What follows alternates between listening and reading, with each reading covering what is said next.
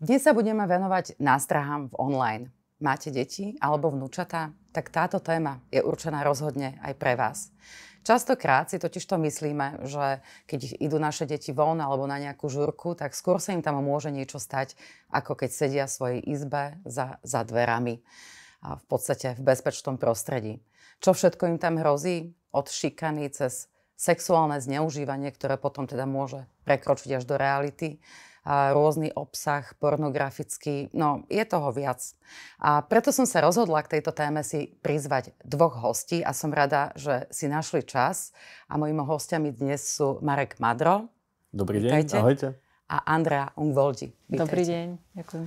A v podstate je to taká premiéra. Prvýkrát mám dvoch hostí v mojom podcaste, doteraz som mala vždy jedného. Tak, mm. Taká veľká česť pre nás. Áno, áno, áno, vlastne budete prví, prví, ktorí boli dvaja.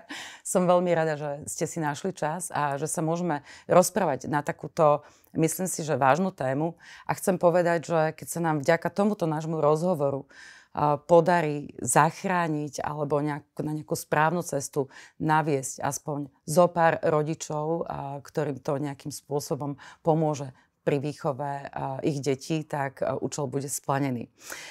Marek, vy ste v podstate šéfom IPčka, čo je taká špeciálna organizácia, ktorá sa venuje práve mladým ľuďom, hlavne teda v online. Vediete toto IPčko, ste teda aj psychológ, čiže v podstate vaše skúsenosti pôjdu rovno z praxe a som veľmi rada, že budeme sa môcť teda rozprávať na tieto témy.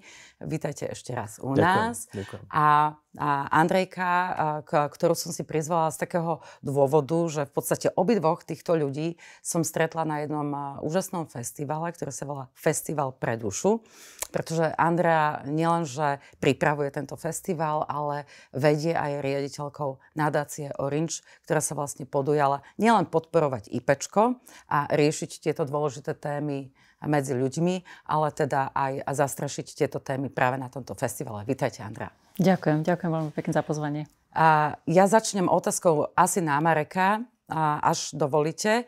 Marek, prečo si ľudia myslia, že v podstate naozaj sa deťom môže stať niečo neblahé, skôr vonku, v teréne, ako keď sedia, sedia doma a ja neviem, však to je také bezpečné, nie? Zoberú telefón, tablet, zapnú počítač. Čo tam?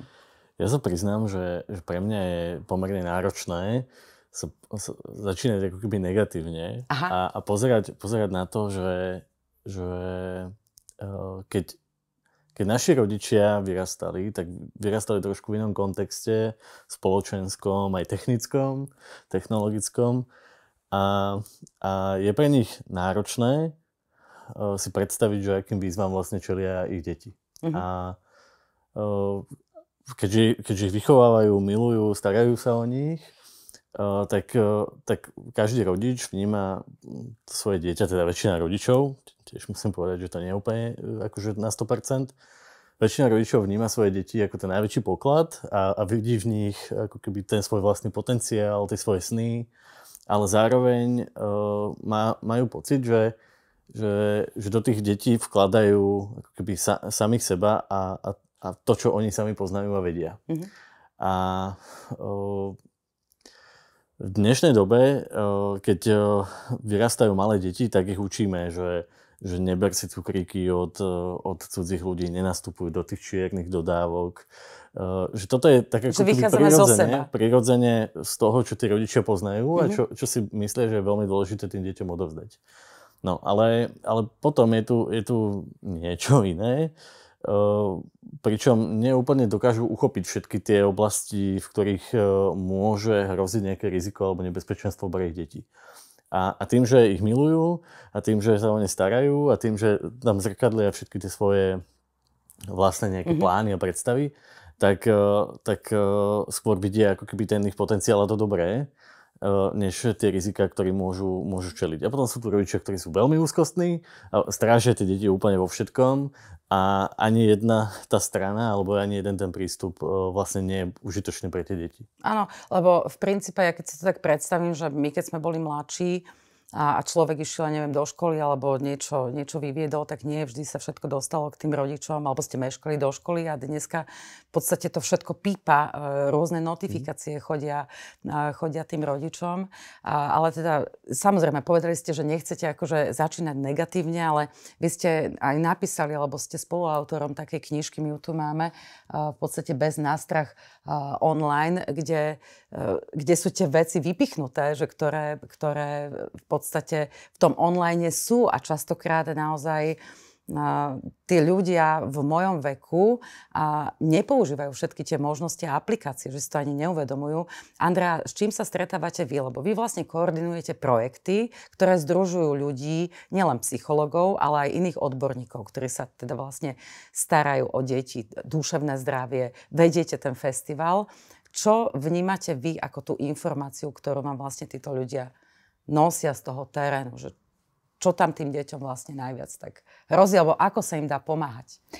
Keby sme začali celú tú debatu možno tak zoširša, tak, tak by som možno začala takým uvedomením si, že v dnešnej dobe je tá naša identita, ktorú považujeme možno za oddelenú v tom internetovom priestore a tú, ktorú považujeme za identitu v takomto bežnom reálnom živote, jedna. Že to sú vlastne dve spojené nádoby a mali by sme si uvedomiť, že aj deti, ktoré sa do tejto doby rodia a ktoré sa v nej narodili už dávno, sú naozaj deti istej digitálnej doby, digitálnej éry. Samozrejme, aj ja mám malé dieťa, ale zažila som dobu bez internetu, začínala som proste s veľmi jednoduchými mobilmi. A moje dieťa sa naozaj narodilo do doby, kedy už sú tie technológie naozaj absolútne bežnou súčasťou života. A musíme si začať uvedomovať to, že a tak ako Marek hovorí, snažíme sa ich vychovávať v rôznych takých bez, bežných iných zručnostiach, že mali, nemali by sme zabúdať na to sprevádzať ich aj v tom online svete, pretože ten ich život tam bude a je tam pomerne intenzívny. A to, čo sa snažíme my v rámci aj nadácie Orange robiť, je poukazovať na riziká alebo nejaké nástrahy, ktorým musia tie deti na internete čeliť. My sme si samozrejme robili rôzne prieskumy a zisťovali sme si najprv, aká tá situácia je a uvedomili sme si, že ona je, to poznanie je priepasne rozdielne, čo sa týka detí a rodičov, pretože z tých prieskumov naozaj vyšlo, že a rodičia si myslia, že ich deti tam trávia povedzme hodinu času mm-hmm. na internete s nejakými technológiami, možno sa tam hrajú hry, možno si pozerajú rozprávky alebo nejaký seriál. A keď sme sa pýtali detí, koľko času tam trávia, tak to bolo násobne dlhší čas. tri štyri hodiny. Často si možno ani on, oni ten čas sami neuvedomujú, lebo tak im, im plynie pomerne rýchlo. A e, taktiež sme dospeli k takému poznaniu, že e, si rodičia vôbec neuvedomujú tie riziká a tie nástrahy. Tým, že samozrejme nie sú tak technologicky zruční, nepoznajú ten internetový priestor, nenavštevujú také isté sociálne siete. E, čiže e, vzniká to taká akoby obrov, obrovská, my tomu hovoríme, taká digitálna priepasť, ktorá vlastne tieto generácie rozdeľuje. A my ako rodičia si naozaj musíme uvedomovať, že nemali by sme tú priepasť prehlbovať, ale práve, že sa snažiť nejakým spôsobom e, ju zúžovať a, a deťom čo najviac pomáhať a rozprávať sa s nimi. Áno, a vlastne aj, aj zisťovať, lebo častokrát si rodičia môžu myslieť, že tým, že povedzme to dieťa nie je na Facebooku, že až tak tie sociálne siete nepoužíva, ale tých sociálnych sietí siet je také veľké množstvo, že ja keď som sa to len pozerala vlastne v tej knižke, o mnohých som ja netušila a to som si myslela, teda, že som zdatná. Ja teda poznám aj TikTok, tak už si pripadám taká moderná. To už si ten lepší prípad. Áno, si pripadám taká moderná. Hej, hej. Takže v princípe tí rodičia niekedy možno, že sú takí akože pokojní, lebo vlastne oni ani nevedia, že kde, kde všade sa identita ich dieťaťa vyskytuje.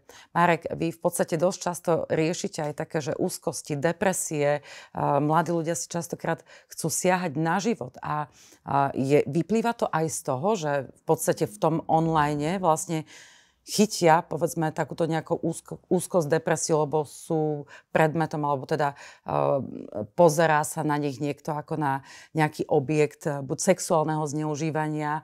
Tí ľudia začnú trpieť, nevedia sa z toho nejakým spôsobom, nemajú sa s tým okom, s kým porozprávať a potom vlastne končia na tých linkách u vás. Len chcem spomenúť, že v tej knižke sme vlastne spracovali tie jednotlivé internetové fenomény tak, aby, aby rodičia na základe pár vied pochopili, že aha, že o toto ide a ano. Takýmto spôsobom sa rozprávať s deťmi. A robíme to tak práve kvôli tomu, že IPčko ako také má niekoľko projektov. Väčšina z nich beží práve v tom online priestore a ten, ten dôvod je jednoduchý. My ako organizácia chceme byť blízko mladým ľuďom. Áno. Najmä v situácii, kedy majú pocit, že sú stratení, že, že, že sú zmetení, nevedia úplne, že, že ako, ako robiť nejaké rozhodnutia. A často o týchto, o týchto veciach komunikujú na internete, na sociálnych sieťach, na streamovacích službách. A my si uvedomujeme, že, že tam sú stále sami. Že majú tam okolo seba komunitu, ktorá je v nejakom veku veľmi pre nich dôležitá, dokonca dôležitejšia ako, ako postoje a názory rodičov. A, ale zároveň tam chýba niekto, kto by ako keby prepájal ten, ten jazyk dospelých a ten, ten, ten ich jazyk. A kto by rozprával vlastne kto, jazykom rozprával ich, ich kmeňa. Jazykom, ale, ale zároveň ako keby dokázal nielen, že prinášať uh, tie veci uh, zo sveta dospelých, ale, ale bol im oporou, podporou a, a my všetko, všetko sme v IPčku psychológovia, odborníci, čiže, čiže naša úloha je, aby naozaj oni uh, prežili, že je im niekto blízko, že im dokáže pomôcť, dokáže usmerniť v tých situáciách, kedy sa strácajú a majú pocit, že sú úplne, úplne na okraji. Hej. A z tých našich štatistík za celé tie roky vychádza, že najčastejšia téma všetkých tých rozhovorov je pocit obrovskej osamelosti. Mm-hmm. To, čo je špecifické, za tie roky sa veľmi zmenil aj zmenil ten obsah toho, že, že my v štatistike to máme akože pocit osamelosti, ale keď sa na to pozrieme dnes a pozrieme sa pár rokov dozadu, tak tak pred pár rokmi sa, sa báli ísť za rodičmi kvôli tomu, že sa báli nejakého trestu, že, že rodičia zistia niečo, napríklad, že, že meškali do školy, alebo že boli za školou, alebo tak. A, a dnes je to o tom, že, že sa boja aj pred svojimi kamarátmi ukázať, kým v skutočnosti sú, pretože dnes sa nenosí byť, byť, byť smutný, byť nešťastný, jednoducho stále musíte byť úspešní a dobrí v niečom a neustále to musíte preukazovať, ale musíte to preukazovať dokonca už aj pred tými rovesníkmi. Mm-hmm. A, a, tí no, najmä ľudia, pred nimi asi. A tí mladí ľudia sa strácajú ako keby v tom, že kým vlastne sú oni sami. A, a hneď to ako keby premostím tej druhej, tretej, štvrtej téme, s ktorými sa my najčastejšie stretávame. Druhá téma je, sú myšlienky na samovraždu. Vy, myslím, prevádzkujete, Marek, aj taký portál, alebo keď si človek dá, myslím, slova, že chcem sa zabiť, alebo niečo také, že v podstate prvá stránka je tá vaša. Tá logika toho, čo robíme, je, je v tom, že, že keď ľudia, najmä teda mladí ľudia, niečo vyhľadávajú na internete, máme skúsenosť, že skôr ako idú za dospelými a rozprávajú o tých svojich ťažkostiach, tak skôr hľadajú niekoho na tom internete alebo niečo, kde na základe čoho zistia, že či to stojí za to ísť za tými dospelými. Uh-huh. A zistili sme, že tisícšesťsto ľudí na Slovensku mesačne zadáva slovné spojenie do, do vyhľadávača uh, chcem sa zabiť. A, uh, Počujem, mám normálne, a keďže, akože keďže, keďže ten druh, tá druhá najčastejšia téma u nás na tých našich linkách pomoci, a to poviem, že my máme desaťtisíc kontaktov ročne, Je, je práve, práve tá téma samovraždy, tak je pre nás úplne kľúčové, aby tí mladí ľudia práve keď sa dostávajú na tú hranu, a je to mimochodom aj jedna z tých charakteristík toho obdobia trinásť, pätnásť, osemnásť rokov, že, že, že oni nemajú dostatok skúseností, aby dokázali čeliť tým svojim výzvám, ktoré, ktoré im ako keby ponúkajú tie situácie a často, často sa rozhodujú v extrémoch. A, a preto aj tá téma tej samovraždy a zmyslu života a toho, že, že, že čo mám ja vlastne robiť, je prirodzenou témou v tomto období. A my jednoznačne potrebujeme, aby oni o, narazili na internete na ten pomáhajúci obsah, aby narazili na tie možnosti pomoci, aby narazili na niekoho, o, kto im dá najavo, že počujú, že existujú aj nejaké iné možnosti. A preto napríklad máme web, o, ktorý sa volá chcem sa zabiť.sk. Je to taká zvláštna vec, ale vytvárame v rôznych oblastiach na internete takýto, takýto pomáhajúci obsah práve s cieľom, aby sme pomohli tým, ktorí prepadávajú ako keby cez tú svoju sociálnu sieť a cítia sa osamelo a nevedia, za kým majú ísť. Tretia téma je domáce násilie, sexuálne zneužívanie. Potom sú to partnerské vzťahy, samozrejme. Sú to problémy doma, konflikty. Obrovskou témou je, je v dnešných dňoch vojna. Najmä ako keby maturanti v dnešnej dobe prežívajú obrovský tlak, o pár dní budú maturovať a, a a majú pocit, že, že, že tie dva roky nemali možnosť sa naozaj normálne vzdelávať a pripraviť na to, aby urobili niečo, čo my všetci v tej našej kultúre voláme skúška dospelosti. Áno. A oni, oni naozaj uvažujú nad tým, že keď nedám tú maturitu, to znamená, že nebudem ďalej v živote úspešný. Znamená to, že to vlastne nemá vôbec zmysel sa ani snažiť, lebo ja mám pocit, že to proste nedám, lebo som nemal tú príležitosť sa na to dobre pripraviť. Čiže, čiže toto sú tie témy, s ktorými za nami, cez chat, e-mail, telefón alebo cez video, alebo aj naživo na, na kontaktných miestach prichádzajú mladí ľudia a, a hovoria o nich. A našich stopäťdesiat psychológov sa veľmi snaží každý deň non-stop vlastne dávať nejakú psychologickú podporu a pomoc. A ja som nesmierne rád, že oni naozaj využívajú tú pomoc. A, a čo ma trošku mrzí, je ich oveľa viacej, ako stihneme vôbec zdvihnúť, ako, ako stihneme vypočuť. Že tie, tie naše štatistiky hovoria o tom, že napríklad minulý rok sme mali sedemdesiatdva tisíc kontaktov, čiže rozhovorov, ale stodvadsať tisíc, ktoré sme neboli schopní prijať, lebo to bolo nad kapacity stopäťdesiat psychológov, ktorí sú non-stop k dispozícii. Mm-hmm. Že, že je to naozaj...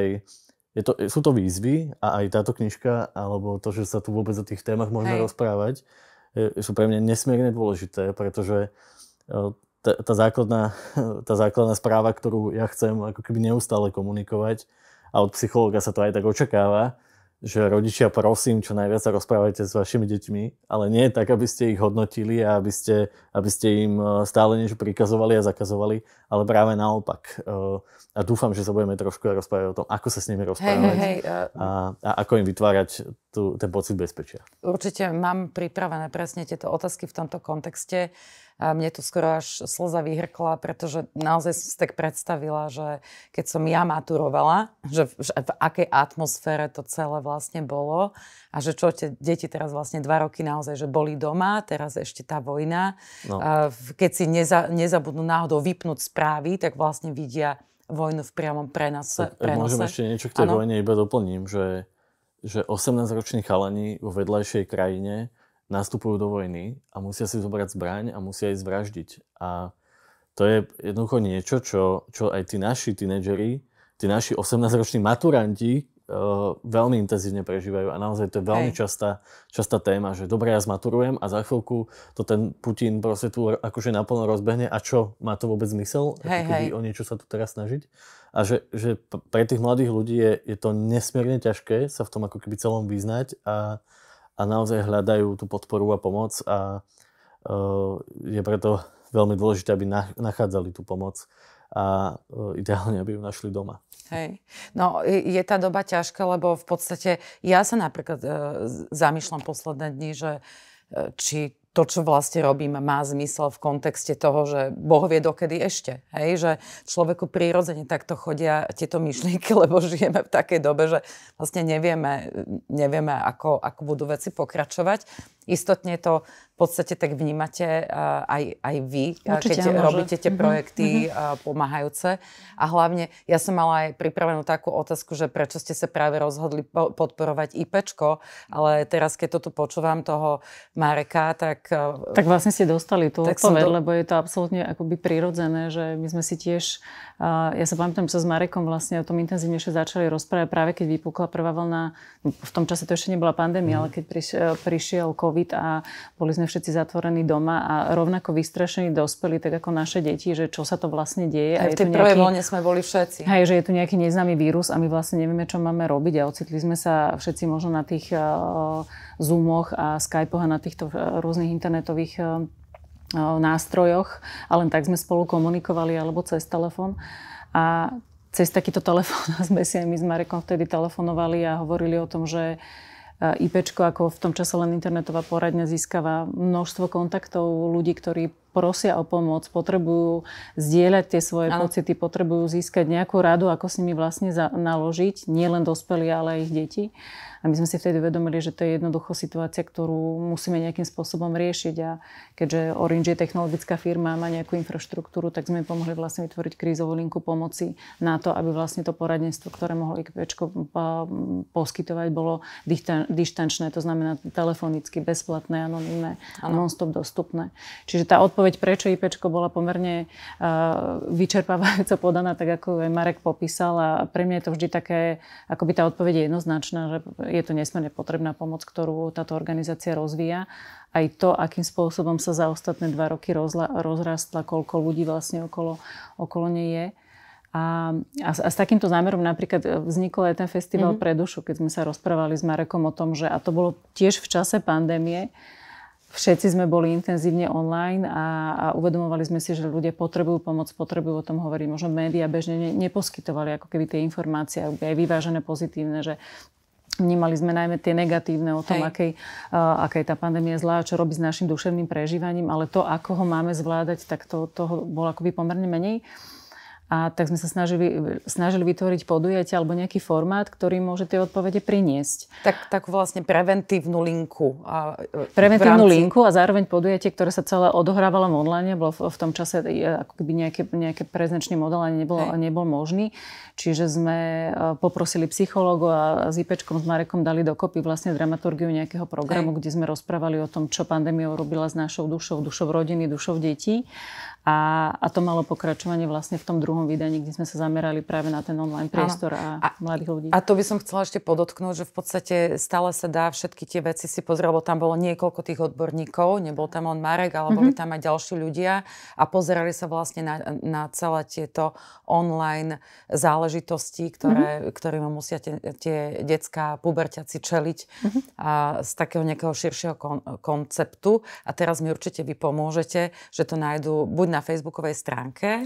Ideálne na stránke Nadácie Orange, alebo... alebo keď ste na Facebooku, tak na facebookových stránkach ano. Aj Nadácie, aj IPčka, čiže ten záznam tam bude dostupný, je dostupný vlastne Hej. už bol hneď po festivale, aj ten prvý, aj, ten, aj tento druhý, ktorý je venovaný priamo, priamo týmto rizikám a nástrahám a odporúčaniam hlavne pre rodičov, ako, mhm. ako s deťmi komunikovať, ako no, je ošetrovať. Možno vysvetlím, že prečo sme tento rok zvolili práve tú tému hm. Festival pre dušu a duševné zdravie v online priestore, že prečo sme potrebovali prepojiť jednoducho tieto dva svety.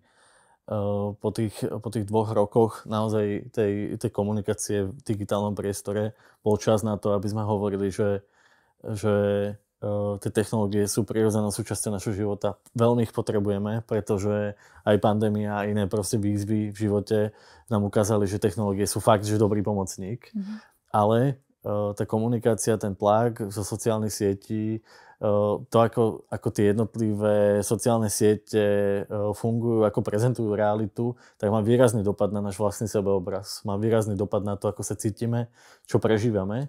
A, a my sme jednoducho to chceli na, na plné ústa povedať a, a chceli sme tým povedať, že nielen, že, že internet uh, je plný proste hrozných miest, kde proste určite nechoďte alebo zabraňte všetkým, aby tam chodili, ale práve naopak.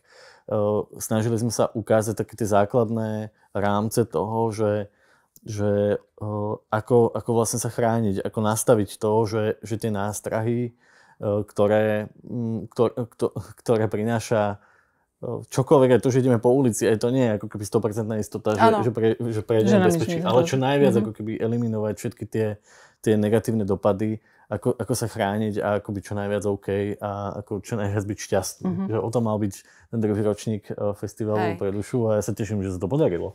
Áno, áno. Ja za, zároveň ja ako keby v mene tých rodičov si tak vždy uvedomím, že je to nesmierne ťažké. Ako my, my sa môžeme rozprávať o tom, že existujú rizika, rozprávajte sa so svojimi deťmi, ale absolútne rozumiem tým rodičom, ktorí kričia o pomoc a hovoria, ale ja neviem ako, neviem ako začať ten dialog, neviem vlastne, čo ani to riziko je, keď počujem, počujem slovo kyberšik. V zásade ani nerozumiem tomu Ej, pojmu. Čo, čo neviem, čo je to ten nevhodný obsah. Neviem, čo sú to online predátory. A práve preto my sa snažíme vytvárať také nástroje, kde tieto veci a tie pojmy aj popisujeme pomerne jednoznačne, aby, aby to bolo akoby stráviteľné pre laickú verejnosť a zároveň sa snažíme dávať odporúčania, teda čo s tým, ako môžete deti chrániť, ako s nimi začať komunikovať, ako otvárať ten dialog a ak už naozaj dajme tomu, že dojde k nejakej hrozbe, nejaký problém, ktorý už si vyžaduje odbornú pomoc, tak tu zase existujú linky pomoci a odborníci, ktorí sa tým vedia že, zaoberať. To je, to je aj taká zásadná vec, že v podstate keď častokrát a hlavne v tej puberte je to niekedy naozaj, že ťažké Že, uh, ten rodič tam... už nie je vlastne tá, tá, ten, tá osobnosť, za ktorou mladý človek príde a chce sa s ním poradiť. Príde, to nie je tá autorita. Dobre počúvate tých psychológov. Do, dobrý odkaz pre rodičov je teraz v tejto chvíli aspoň to, že možno v tej nejakej komunikácii opakovať tým deťom, že existuje povedzme IPčko. Že keď, keď to nebudeš chcieť povedať mne, tak, tak je to niečo, čo existuje, kde sa môžeš obrátiť a kde môžeš tú pomoc vyhľadať alebo sa môžeš porozprávať. Ja, ja ešte Ale... doplním, že vďaka tej krízovej linke môžu aj tí rodičia prísť sa poradiť. Hej, že, hej, že čo hej. s tým? Čiže aj rodičia sa môžu prísť poradiť, keď vlastne nevedia, že, že čo ďalej.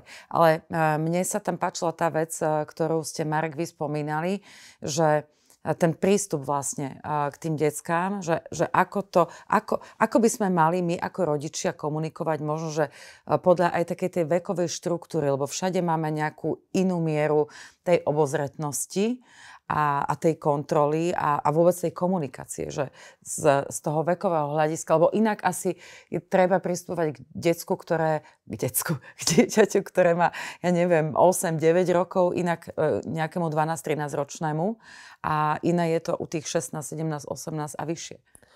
Ja si myslím, že my psychológovia máme obrovskú dlžobu voči, voči mladým ľuďom, ale aj voči ich rodičom práve ako keby v tejto oblasti internetu. Lebo na Slovensku je celkovo málo odborníkov, ktorí sa naozaj špecificky venujú tým oblastiam a dokážu zrozumiteľným spôsobom rozprávať o tých najmodernejších fenoménoch, ktoré, ktoré naozaj na tom internete sú. Ja považujem v online priestore za rizikové úplne iné veci, ako sa dočítam v odborných knižkách od psychológov dnes.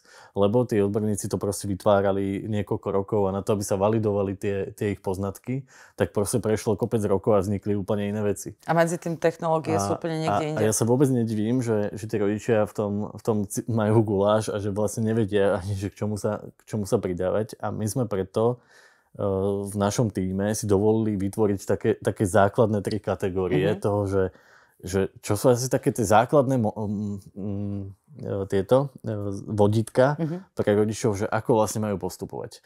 A my sme si povedali, že, že na základe vývinových potrieb detí, že to, čo hovorí vývinová psychológia o deťoch, že ako, ako, sa, ako vlastne oni vnímajú ten svet, ktorý majú okolo seba, takže čo z toho vlastne vyplýva pre tých rodičov? Že čo oni majú robiť? Mm-hmm. A netýka sa to len technológií, ale aj technológií.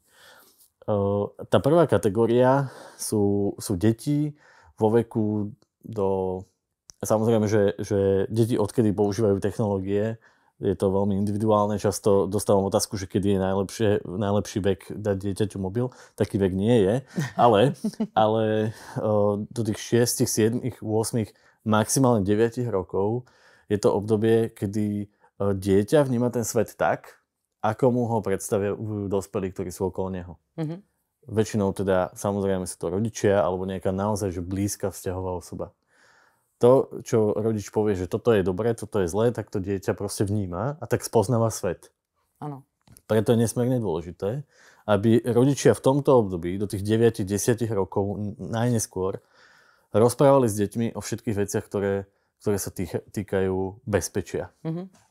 Majú nastaviť všetky bezpečnostné opatrenia, môžu používať rodičovské zámky, naozaj hovoriť o tom, že čo je bezpečné a čo nie, čo je, čo je dobré a čo nie na internete. Potom je ďalšie obdobie, ale musím povedať, že najzložitejšie zároveň, kedy tie deti prirodzene podľa psychológie sa, sa od tých rodičov ako keby posúvajú smerom ku komunite, mm-hmm. k tým svojim rovesníkom a je pre nich oveľa dôležitejšie, čo si myslia tí rovesníci, ako to, čo si myslia rodičia. Ale v skutočnosti tie deti si len preverujú medzi tými rovesníkmi, čo doma získali a čo sa doma naučili. A samozrejme, že si to preverujú tak, že, že robia presný opak toho, čo, čo, čo sa... Preto, aby experimentovali a zistili, že kým vlastne oni sami sú a že či ten svet naozaj funguje takto. Mhm. V tomto období je nesmierne dôležité, aby rodičia k týmto deťom, týmto tínedžerom pristupovali ako, ako fanúškovia. Že keď vidia, že tie deti niečo robia, že ich niečo zaujíma, možno tomu ani nerozumejú, možno to považujú za úplne hlúposti, že, mm-hmm. že dieťa proste celý deň sa snaží natočiť nejaké video na TikTok a že ten strávi hrozne veľa času na to, aby pár sekundové video niekde postlo. A ešte robí všelijaké zvláštne veci preto, aby tam zaujalo na tom Aho. TikToku. Ale že je nesmierne dôležité, aby ten rodič sa postavil do roli toho, kto, kto fandí tomu dieťaťu, kto ho podrží, kto ho podporí. Mm-hmm. Čiže rodič, fanúšik je pre mňa to, mm-hmm. to veľké odporúčanie. No to znie tak pekne. Fanúšik. Áno. Fandíte tým svojim deťom, urobte si to tiktokové, to tiktokové video proste s, s tými vašimi deťmi. To dieťa na vás bude kúkať, že to je trapné, ale uh, je to zároveň priestor, aby ste, aby ste sa pýtali, že a toto ako funguje? A vieš čo? A ten TikTok, to je, to je vlastne čo? A, a čo, čo znamená ten, ten Twitch a ten Discord a čo je Deep Web a Dark Web a, a e, tá cesta e, pre toho rodiča je pýtať sa tých detí, aby tie deti mali pocit, že, že vás to naozaj zaujíma, ten svet, ale zároveň do neho ako keby sa nenalogujete rovno a nepôjdete si tam vytvárať tie vlastné profily, pretože to dieťa odíde odtiaľ, pretože naozaj si vytvára niečo ako, ako svoje prvé súkromie a podobne. Nechce, nechce, aby ho vlastne ten rodič kontroloval. Hej. Je, je nesmierne dôležité, že, že rodičia vtedy proste pristúpame k tým deťom na tej úrovni tej kontroly, že toto áno a toto nie a do o desiatej budeš doma a, a stále dávame ako keby nejaké mm-hmm. nariadenie, aby sme ukočírovali, ano. naozaj ukočírovali tu jeho, aby, aby sa naozaj mu niečo nestalo. Že Hej. rodičia to myslia dobre, ale tie deti uh, to vnímajú ako niečo, čo je ohrozujúce. Čiže druhé obdobie je obdobie fanúšika. Rodič, fanúšik. A to tretie obdobie je... My voláme takým obdobím návratu k tým rodičom, mm-hmm. kedy tí dospelí, tí rodičia sa môžu stávať takými partnerskými a môžu hovoriť aj, že čo si o tom myslia. Mm-hmm. A tie deti od tých pätnástich do tých dvadsiatich rokov už ako keby vám začnú na to dávať nejaký priestor, aby, aby ste sa s nimi rozprávali aj o tom, že pozri sa, že čo henty tam píšu na tom Facebooku, že čo si ty o tom myslíš, že tí ľudia už úplne, že nemajú Pána Boha pri sebe a že, že ako keby môžete zdieľať to, čo vy si v takom myslíte, dialogu v podstate. Naozaj v takom partnerskom dialogu a to dieťa sa k vám pripojí veľmi rado. Mhm. Vďaka tomu, že, že uh, sa ako keby pohybujete v týchto troch roliach, tak vďaka tomu uh, ten cieľ je, aby ste mohli to dieťa naozaj odsprevádzať. Aby ste pri tom dieťati celý čas mohli byť a mohli, mohli uh, vedieť, že s kým sa oni rozprávajú na tých sociálnych sieťach, s kým komunikujú. Uh, čo je pre nich vlastne to podstatné, čo je, čo je za tým všetkým. A je nesmierne dôležité, aby naozaj tie deti vedeli neustále, že, že vy ste tým bezpečím, keď sa udeje čokoľvek, že, že môže prísť. Za vami prísť. A že vy možno nebudete rozumieť tomu, ako funguje Instagram, ale, ale že že vy ste tí, ktorí sú tá istota, to bezpečie, ten domov, kde, kde nebudete súdiť, práve naopak budete počúvať a, a budete tam. A to je, to je naozaj asi akože aj výzva pre nás dospelých, aby sme nekladli možno aj také, také strašné nároky na dokonalosť tých detí, že častokrát my rodičia robíme takú chybu, ja nehovorím, že to robia všetci, ale že čo sa mne nepodarilo, tak chceme vlastne, aby to dieťa to akoby spravilo a aj v tej kariére a takto Andrejka tu kýve hlavou.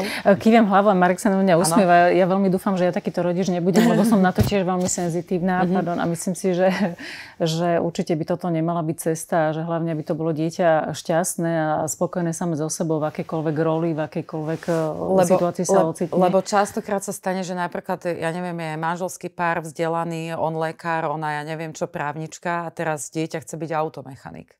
A, a pre nich je to niekedy, že koniec sveta. Lebo, lebo si to nevedia predstaviť, pretože ich predstava a vidina úspešného dieťaťa je naozaj v úlohe zase nejakého manažera. V dnešnej Stáva dobe mať dobrých ta... automechanikov je fakt. Je napríklad hej, veľká výzva. Áno, ale keď je, keď je to dieťa vlastne nepochopené takto v, v tej domácnosti, v tom domácom prostredí, tak potom asi ani necíti takú nejakú, že, že dobre, tak idem sa zveriť tým rodičom, lebo mi povedia, že ale čo ty chceš tam a s tým kľúčom. A sa zverovať. A my, my sme ešte vo fáze, kedy to moje dieťa chce byť policajt a požiarník, čiže zatiaľ sme ešte, ešte takto. Je to a hasič. A je to je to ešte v poriadku a v tom podporujem ho. A, ale čo, čo ešte sa mi zdá také dôležité povedať, je, že jednak Marek veľa hovorí o tom, ak, akým spôsobom vlastne máme vytvárať to bezpečie pre deti a hlavne nechať im možno slobodne v tom priestore nejakým spôsobom fungovať a úplne im tie limity neklásť, ale na druhej strane o tých limitoch je nevyhnutné často hovoriť aj vo vzťahu k malým deťom, kedy sa, ja z môjho pohľadu, a vnímam to naozaj aj vo svojom okolí, často rodičia robia chybu, ak, ak tie limity stávané nie sú. Mm-hmm. A ja sama ako rodič viem, aké je to veľmi ťažké vo výchove akékoľvek limity nastavovať. A aj pri používaní t- tých technológií, že zasa nemôžeme úplne akoby uh, opustiť uh, akúkoľvek kontrolu a nechať dieťa proste niekoľko hodín pri počítači, ale naozaj sa snažiť vytvárať ten priestor, aby, aby zažívalo aj v tom offline priestore naozaj skutočné Hej. zážitky a, uh, Lebo... a ten priestor na tom internete nebol príliš uh, dlhý. Áno, mne napadla taká vec, že napríklad niekedy môže ten rodič pustiť dieťa k vlastnému počítaču, kde nie sú nejaké obmedzenia. A ja som len nedávno zistila, že existujú také stránky, že OnlyFans. Áno, mm-hmm. sa to volá, že OnlyFans. Bola som z toho úplne že v šoku. To som akože nerozumela, že takéto niečo existuje. A to podľa mňa nevie veľmi veľa dospelých ľudí, mm-hmm. že v podstate ide o nejaké uzavreté stránky človeka, ktorý tam, ja neviem, predvádza nejaké porno a tak ďalej. A v podstate sa, sa za to platí. Áno? A keď ten človek dospelý tam má nejaké veci tak ponadstavované, že viete automaticky platiť kartou, všeličo sa dneska dá, tak tie deti sa môžu dostať k tomu obsahu. Mm-hmm. A, že existujú na to nejaké, nejaký spôsob, nejaký systém, aby vlastne povedzme nemohli zneužiť paušál alebo niečo podobné? Technologické? Ako... Technologické nastavenia sú určite rôzne a ja by som odporúčala možno webové stránky, ktoré, ktoré sa ako keby tomu venujú intenzívne. Jedna z nich napríklad je Beznástrah.online, kde sú ako keby aj tieto technologické možnosti popísané. To je beznástrah bodka online. beznástrah bodka online. Žiadna už .sk, nič. Už nič, už nič. www bodka beznástrah bodka online.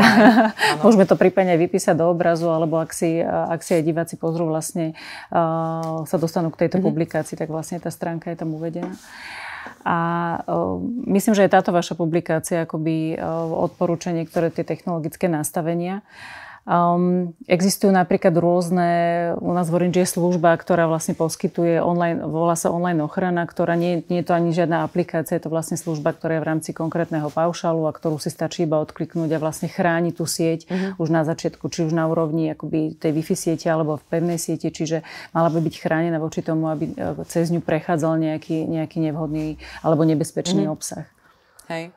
Ja len doplním jednu takú informáciu, že, že veľmi často prichádzajú za nami mladí ľudia, ktorí hovoria, že pätnásťročným, im ako pätnásťročným rodičia začnú nastavovať nejaké pravidlá a napríklad zavedú bezpečnostný zámok. Tak ja len teda tak poviem, že, že, že teraz mladí ľudia nepočúvajte.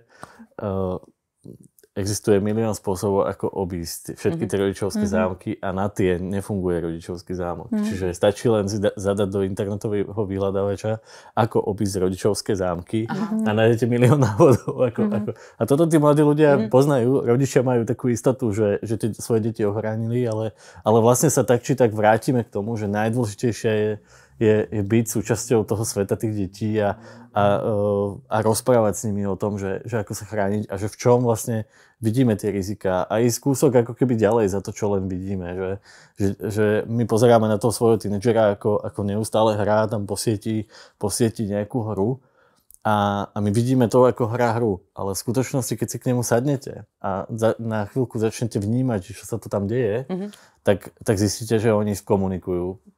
Komunikujú o tom, na čom im v skutočnosti záleží. Rozprávajú o vzťahoch, rozprávajú o tom, o svojich snoch a plánoch. A že, že niekedy sa treba ako keby pozrieť za, za tú technológiu alebo za tú sociálnu sieť a pozerať na to, že, že aké potreby si vlastne to dieťa naplňa tým, že napríklad je na stránke, ktorá sa volá OnlyFans, alebo je na Twitchi, alebo na Discorde, alebo na nejakých iných fenoménoch. Hej. Mňa prekvapilo, viete čo, že ja som si vlastne v tej knižke som sa dočítala, že častokrát k rôznym takýmto, či k šikane a k rôznym takýmto veciam prichádza napríklad, že v Microsoft Teams. Mhm. Že človek vlastne si myslí, že keď je to decko na Teamsoch, mm. tak vlastne je v škole, je online, učí sa, ale že takéto rôzne techniky, taktiky a kde čo sa môže vlastne naozaj odvíjať na rôznych platformách. To znamená, že ja keď otvorím dvere do tej detskej izby a vidím, že dieťa je na Teamsoch, to ešte neznamená, že má tú bezpečnú komunikáciu. Hej. My sa často stretávame s mladými ľuďmi, ktorí napríklad tú oblasť sexuality, čo je mm-hmm. teda pre mňa ako keby špecificky veľmi riziková oblasť, práve v tom období najcitlivejšom, trinásť, štrnásť, pätnásť rokov, si vytvárajú niečo ako súkromie a začínajú spoznávať sexualitu. U mnohých detí je to aj skôr, aj desaťročné deti nás kontaktujú a rozprávajú sa s nami o tom, neviem, či to tu úplne môžem povedať, ten príklad, ale že, že pýtajú sa nás, že, že čo je to dvojitý análny sex. Aha. A, a pýta sa nás to desaťročné dieťa. Dvojitý? Dobre.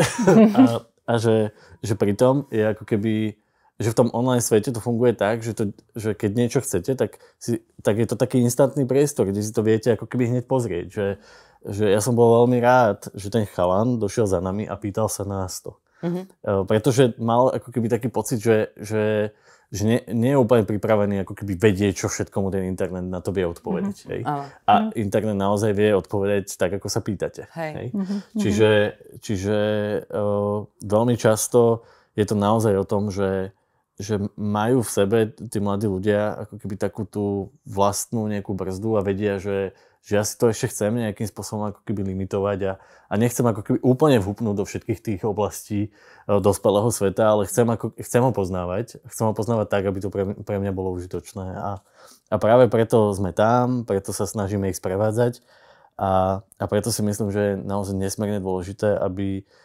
rodičia vedeli, s kým deti komunikujú na sociálnych sieťach. Že, že tak ako je...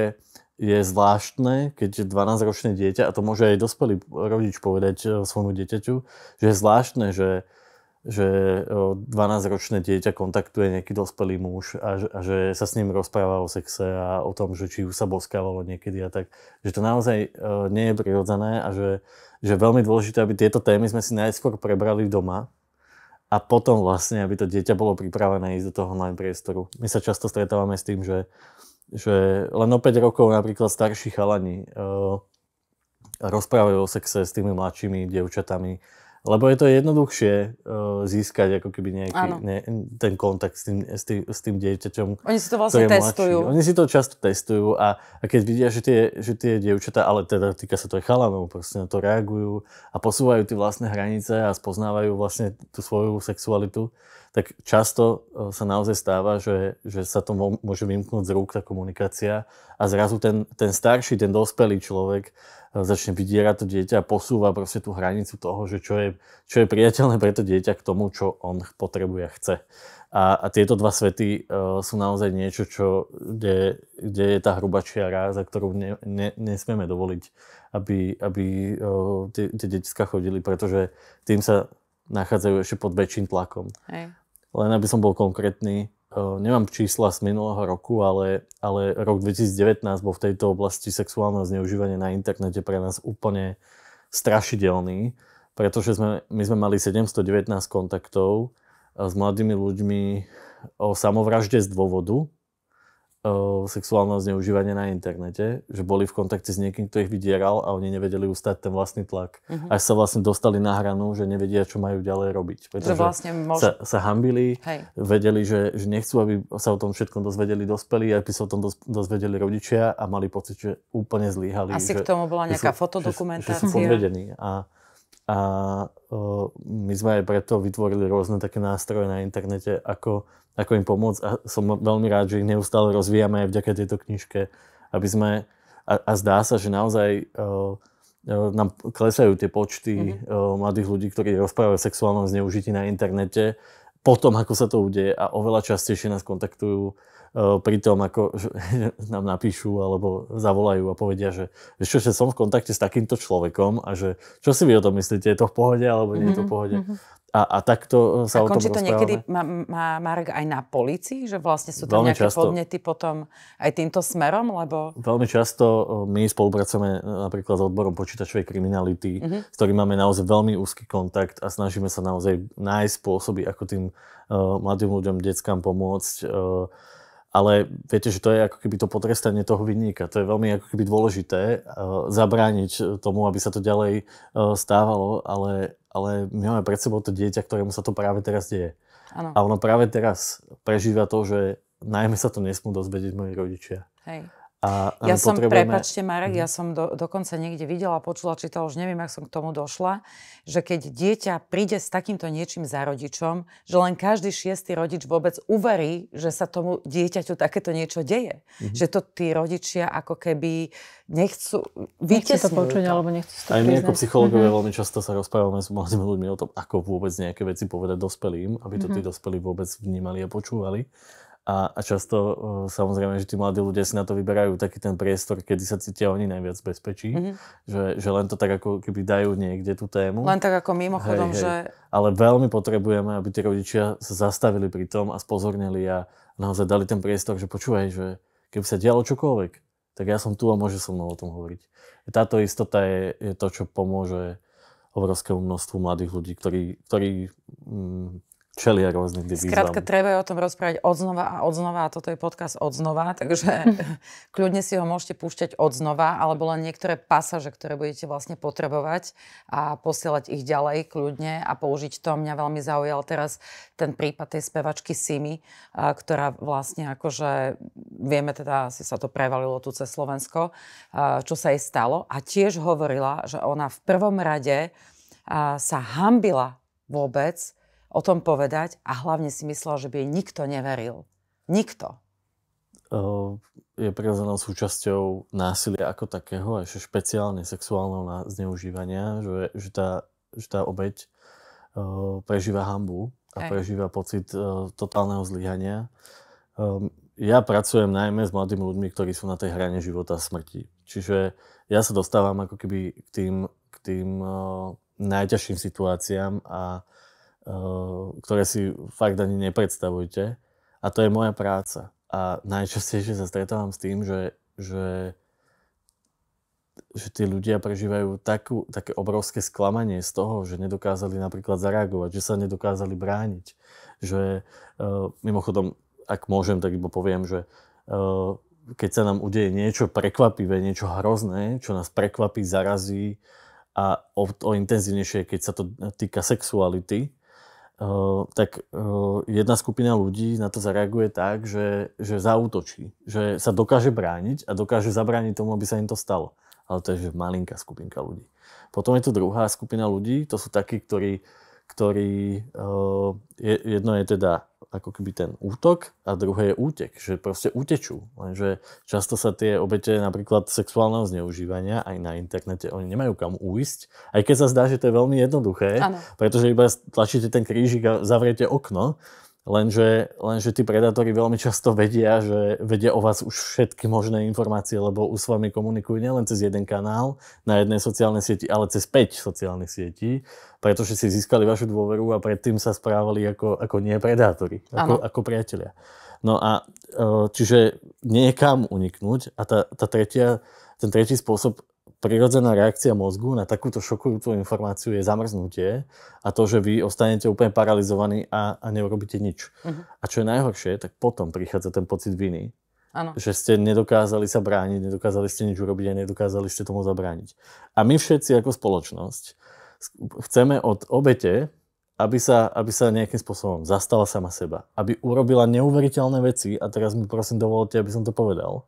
My od trinásťročného dieťaťa, to sú najčastejšie obete sexuálneho zneužívania na internete, chceme, aby to dieťa si urobilo zo všetkého nejaké dôkazy a print screeny a aby to dieťa si to uložilo na nejaký, na nejaký disk, čo ešte stále policajti napríklad chcú diskety alebo CDčka, alebo teda USBčka, a A aby to dieťa prišlo s týmto za svojimi rodičmi, povedalo im, toto sa mi stalo. Ano. A od toho dieťaťa chceme, aby to dieťa na polícii povedalo, že áno, stalo sa mi to, toto sú o tom dôkazy. A, a prosím vás, potrestajte toho vinníka. A musí preukázať ono samo, že sa to stalo. trinásťročné dieťa. Vlastne to mus- my ho nutíme to prežiť zás a znova. Presne tak, my neustále ho vraciame k tej traume. Je to ako keby aj systémový problém, ktorý sa mení, stále sa to ako keby zlepšuje, ale, ale stále sme na začiatku v tom celom, pretože sa učíme vlastne odolávať a riešiť tie jednotlivé, jednotlivé pády v tých sociálnych sieťach, a, ale je to naozaj obrovská výzva a tie deti najmä nás potrebujú ako tí, ktorí, ktorí sme pri nich, ktorých podporujeme, ktorí, ktorí, ktorí pri nich stojíme, nech sa deje čokoľvek. Je to fakt nesmierne dôležité, byť tam s nimi. Hej. Byť pripravený teraz... na to ich počúvať, byť pripravený na to reagovať na akúkoľvek ich poznámku. Napríklad je také dobré uh, si, si tak uvedomiť, že, že uh, my psychológovia to tak učíme, že, že keď sa udeje nejaká zmena v živote tínedžera a vy si môžete všimnúť, tak to je, to je veľmi dôležitý moment a dokonca môže byť aj pozitívna tá zmena. Mm-hmm. Dám príklad. Tak, tak treba spozornieť a treba dať tomu dieťaťu preventívne najavo, že počúvaj, som tu. Keby mm-hmm. čokoľvek, môže so mnou hovoriť. No dajte. Napríklad, také typické, keď uh, večeriate, máte, máte spolu ako keby takú tú tradíciu spoločných nejakých jedál, mm-hmm. uh, kde nechcete mať mo- pri sebe mobily a celé, celé roky okrikujete to vlastne dieťa, aby ten mobil dalo preč konečne, mm-hmm. že teraz máme spolu jesť a, a zrazu to dieťa príde bez toho mobilu. Mhm. A vy si tak poviete, a konečne to pochopil. Ale práve tá zmena, práve to, že sa tam niečo udialo, čo súvisí s tou technológiou, že to dieťa zrazu začne používať nejaké heslá, že si zrazu zmení heslá, proste prístupy do tých rôznych, uh, rôznych platform. To je presne ten moment, kedy ten rodič naozaj si to musí všimnúť, musí to odpozorovať. Ale na to, aby sme si to všimli, musíme mať čas. Musíme mať vôbec vytvorený vzťah s tým dieťaťom, aby, aby sme, sme mali šancu vôbec si všimnúť, že sa tu niečo deje. Mm-hmm. Že...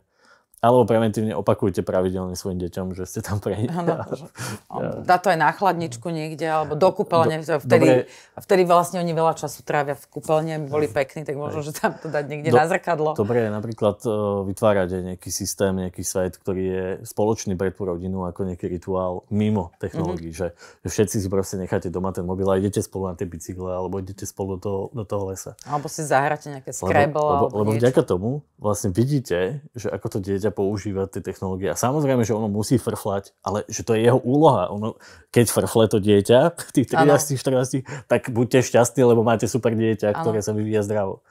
Uh, že že je, to, je to ťažké. Mm-hmm. Ja, ja viem, že je to ťažké, ale keď sa pozerám na ten svet tých detí, tak oni naozaj hrdinsky zvládajú všetky tie výzvy. Že, ke, že keď to chcem ako keby zľahčiť, tak my máme psychológov, ktorí sú implementovaní do rôznych uh, uzavretých komunít, alebo sú na tých streamoch, a, alebo sú s tými youtubermi. Čiže vaši ľudia sa tam akože normálne takto že, ako že zapájajú. Že sú ako keby oblasti, v ktorých, mm-hmm. ktorých najmä sú to tie ako keby najťažšie. Hej? Mm-hmm. To sú tie témy tej sexuálneho zneužívania alebo, alebo samovraždy. Tak my sme súčasťou takýchto rozhovorov. Naši psychológovia sú tam inkognito a snažia sa jednoducho zabrániť tomu, že sa niečo uh, hrozné udeje. Ale keď ste hovorili, tak tá šikana, násilie, proste to je, to, to je súčasť našej pronásilnej uh, spoločnosti a deje sa nám to aj naživo, ale samozrejme, že sa to deje aj v online priestore. Len online priestor nám dáva, dáva samostatné, špecifické, instantné spôsoby, ako to urobiť ešte efektívnejšie a ešte s, väčším, s väčším, väčšími následkami pre tú obeť. Tu a teraz a hneď a v podstate cez nejaké, nejaké profily, ktoré vlastne sú vymyslené. Môže to tak byť. A, a človek si myslí. To počúvajú z Mareka, má niekedy človek pocit, že akože ochraniť to dieťa vlastne, že nie je možné. Hej, že, že my ako keby nemáme dostatok vlastne, že nástrojov na to, aby sme mu aj nastavili nejaké tie technologické opatrenia, aby sme Hej. poznali všetky tie riziká, dostatočne jasne s ním išli krok e, s vývojom tých technológií, lebo to sa nám nepodarí, keď pôjdeme oproti, to so proste, že je to príliš ale, ale rýchle. Zdá, že práve, ale že pres... je veľmi podstatné sa v tom, ako že rodič vzdelávať, že nepovedať si, lebo ja poznám aj veľmi veľa takých ľudí, ktorí povedia, že čo mňa to nezaujíma, mm-hmm. tam akože, že, že skrátka, že ani mm-hmm. sa na to nepozrú, že čo všetko možné je, mm-hmm. tak naozaj tá príručka alebo nástrahy bodka online bodka es ká. Bez nástrahu. Či, pá, nástrahy, no vidíte, tak ja som to... Ja ale možno by vás táto stránka dovedla potom aj k tej no, bez nástrahy bodka online. Že je to možné. Čo sme ešte aj. Také nepovedali, možno ako nejakú záverečnú bodku. Mne ako psychológovi, vždy keď sa rozprávame o bezpečnom internete, tak mi vždy hovoria o tom, že len nepovedzte, že sa máme rozprávať so svojimi mm-hmm. deťmi. A Ale nech sa na to pozerám akokoľvek, tak vždy sa k tomu vrátime. Že, že tie vzťahy, že to je to, čo tomu nášmu životu dáva ten pocit istoty, bezpečia, my ich potrebujeme. Hej. A, a tie naše deti naozaj potrebujú, aby tie rodičia boli rodičmi a aby, aby boli blízko tým svojim deťom, chránili ich a, a uh, treba trošku ako keby ísť aj, ísť aj mimo tú svoju komfortnú zónu a, a dať špecificky tomu dieťaťu priestor, aby, uh-huh. aby nám mohlo ukázať ten svoj, svoj vlastný svet. A ja som veľmi rád uh, aj za to, že, že uh, aj Orange, aj Uh, aj iné, iné uh, organizácie sa, sa čím ďalej tým viacej venujú tomu, aby, aby sme mali čo najviac tých nástrojov a, a návodov na to, ako to nejako spolu ustať. Mm. Uh, mne sa zdá, že tí mladí ľudia to akože dajú, hej? Že mám naozaj takú ako keby nádej, aj vidím, že, že, že, že sú naozaj extrémne šikovní a kreatívni a nájdu tie inovatívne, nové spôsoby, ako sa vysporiadovať s nimi. My rodičia sa musíme trošku, ako keby, musíme im viacej veriť, ale, ale je naozaj nesmierne dôležité byť im blízko. A, a možno sa aj tešiť z toho, že oni to dávajú a možno ich aj za to oceňovať a chváliť. A, a možno sa aj pozrieť na to, že koľko má to dieťa tých followerov na tom Instagrame a, a povedať, že, mm, že to teda máš ako keby tú komunitu. A, influencer. A, a že, že som influencermi, hej. A možno sa ich opýtať, že čo to slovo divné znamená. Áno. Hej, hej.